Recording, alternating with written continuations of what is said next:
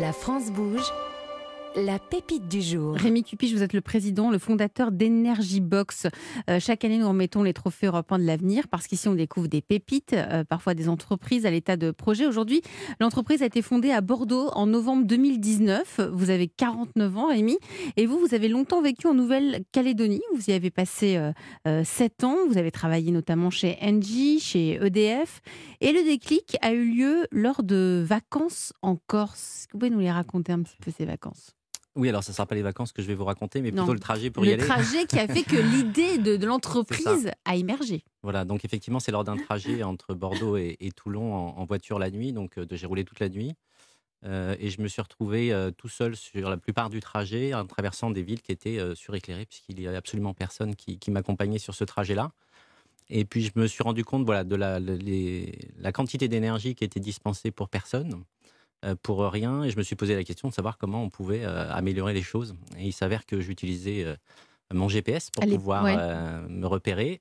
Et donc, j'ai fait l'association entre mon GPS et l'éclairage public en me disant que finalement, si on avait la possibilité d'avoir cette information, on pourrait peut-être mieux réguler l'éclairage public. Donc, le reste, vous allez nous le raconter à travers votre pitch. Ça s'appelle Energybox. Energybox est né.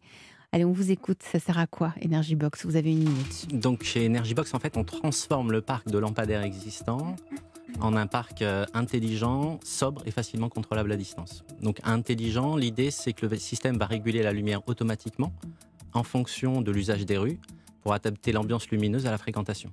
Sobre, parce qu'aujourd'hui, les économies d'énergie que permet notre système par rapport aux clients qu'on a actuellement se situent entre 60 et 80% d'économies. Et facilement contrôlable à distance, c'est-à-dire que la collectivité va pouvoir piloter à distance ses lampadaires ou ses armoires de commande avec une simple application et pouvoir donc changer la planification de l'éclairage en fonction des lieux et des événements.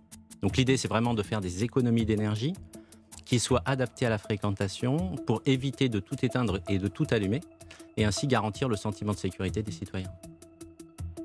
Voilà, moins d'une minute, on a tout compris. Merci Rémi Cupiche, président d'Energybox. Donc, vous avez développé donc ce boîtier que vous allez installer dans le lampadaire pour prendre le contrôle à distance. Exactement. Donc, on a développé deux modules. Un boîtier qui va effectivement s'installer dans le lampadaire et qui va nous permettre de prendre le contrôle à distance du luminaire, quelle que soit sa technologie, puisqu'aujourd'hui, il n'y a pas que de la LED en fait sur le parc installé. Et puis un autre module. Que 20%, c'est ce que nous disait David Lelièvre. C'est pour ça. Et l'idée, c'est d'avoir quand même un pilotage qui soit homogène sur l'ensemble du parc. Et puis donc un module d'intelligence artificielle qui, à partir en fait, des données des opérateurs téléphoniques qu'on va acheter sur le marché. Il faut savoir que votre téléphone borne à des antennes téléphoniques. Et donc les opérateurs ont une information de densité de présence. Et grâce à cette information de densité de présence qu'on va accumuler au fil du temps, on va avoir un historique de la fréquentation d'une zone. Et grâce à cet historique, on va pouvoir prédire ce qui va se passer au cours des 7 prochains jours et adapter l'éclairage à cette fréquentation. La première expérimentation a lieu en 2020. Vous avez été financé par la communauté d'agglomération de Cognac, le Grand Cognac. Aujourd'hui, les collectivités avec lesquelles vous travaillez, elles ont déjà fait beaucoup d'économies d'énergie grâce à vous ? Oui, alors donc, les retours d'expérience qu'on a, effectivement, c'est entre 60 et 80%. Ça va dépendre des consignes qui sont fixées par la collectivité. L'idée, c'est que vu qu'on va piloter au point lumineux, on va être capable d'éteindre la majorité du quartier lorsque la fréquentation est très basse, tout en laissant des chemins de lumière éclairés ou alors des bouts d'impasse, des passages piétons, etc. Et grâce à ces économies d'énergie et à ce mode de pilotage, quand on laisse finalement que 20% des points allumés, on fait 80% d'économies. Donc si vous êtes ici aujourd'hui dans la France Bouge, Rémi Cupiche, c'est parce que vous avez des besoins, notamment vous recherchez à commercialiser. Vous allez entrer dans une phase de commercialisation à grande échelle. Donc nous, on fait appel à Nathalie Carré, qui est en charge de l'entrepreneuriat à la Chambre de commerce et d'industrie, pour vous donner ses conseils. Bonjour Nathalie. Bonjour Elisabeth, bonjour tout le monde. Donc déjà, qu'est-ce qui vous a plu dans Energybox, Nathalie ? Bah vous voyez, comme quoi les contraintes, alors ici le coût de l'énergie actuelle, sont vraiment source d'innovation et de changement vertueux, parce que finalement, réguler l'éclairage public en fonction de la fréquentation, ça paraît tellement évident. Alors bien sûr, il y a quelques solutions, mais la vôtre est encore plus simple. Pas d'équipement à changer, juste un boîtier à connecter, donc simplicité et rapidité. Puis les résultats sont immédiats. Tant sur la sécurité des rues, qui s'illuminent de nouveau, parce qu'effectivement, on a beaucoup de rues aujourd'hui qui sont éteintes, que sur la facture. Et ça, c'est important pour les collectivités qui ont besoin de faire des économies maintenant. Et les prix dépendent du nombre de boîtiers installés, des options choisies. Mais il y a fort à parier qu'une collectivité peut faire un essai dans une rue ou dans un quartier, par exemple, sans avoir besoin de faire un marché public. Puis votre solution fonctionne déjà dans plusieurs villes. C'est important pour les collectivités qui ont besoin de solutions durables et éprouvées. Donc les clients de Rémi, hein, d'Energybox, sont les communes, les communautés de communes qui achètent donc avec des marchés publics. Et c'est pas toujours évident de se faire connaître, Nathalie, mais je crois que vous avez 2-3 pistes. Eh bien oui, effectivement, les marchés publics, c'est pas simple. Alors, 3 idées. Première idée, vous y allez en direct. En tant que jeune entreprise, mais pour gagner du temps dans la prospection, vous pourriez cibler les collectivités qui ont déjà mis en place des initiatives écologiques sur leur territoire. Pour les identifier, c'est assez simple. En fait, vous allez sur le site de l'Association des maires ruraux de France et les initiatives locales connues sont référencées. Ou bien vous feuilletez le magazine Reporter, qui rédige des articles également sur les initiatives repérées. Beaucoup de ces communes ont réalisé ces initiatives avec de jeunes entreprises comme vous. Pas de raison qu'elle ne continue pas avec vous. Deuxième idée, pas simple mais utile, l'UGAP. C'est la centrale d'achat de la commande publique. Pour être référencé, il faut répondre à un appel d'offres. Mais leur mission, c'est de favoriser les PME. Donc, ça vaut le coup de s'y intéresser, même si on est plutôt là sur du moyen terme. Et puis, bien sûr, la solution la plus simple est en face de vous, votre voisin sur le plateau, Eclatec, qui est une entreprise connue. Et s'adosser à elle, vraiment, évidemment, ça sera un gain de temps. Évidemment, Eclatec a des solutions pour ajuster l'éclairage, on vient d'en parler. Mais ils n'ont pas la vôtre. Alors, ça leur permettrait d'avoir une solution alternative à proposer à leurs futurs clients, mais aussi à leurs clients actuels. David Lelièvre. Je vous vois noter, mais allez-y, vous êtes là pour ça, on y va. C'est vrai, donc j'ai bien compris, pas de capteur pour piloter l'éclairage, c'est via les informations collectées via les opérateurs téléphoniques, hein, pour l'intensité. Ouais. Votre boîtier, il est connecté de quelle façon au luminaire pour le piloter?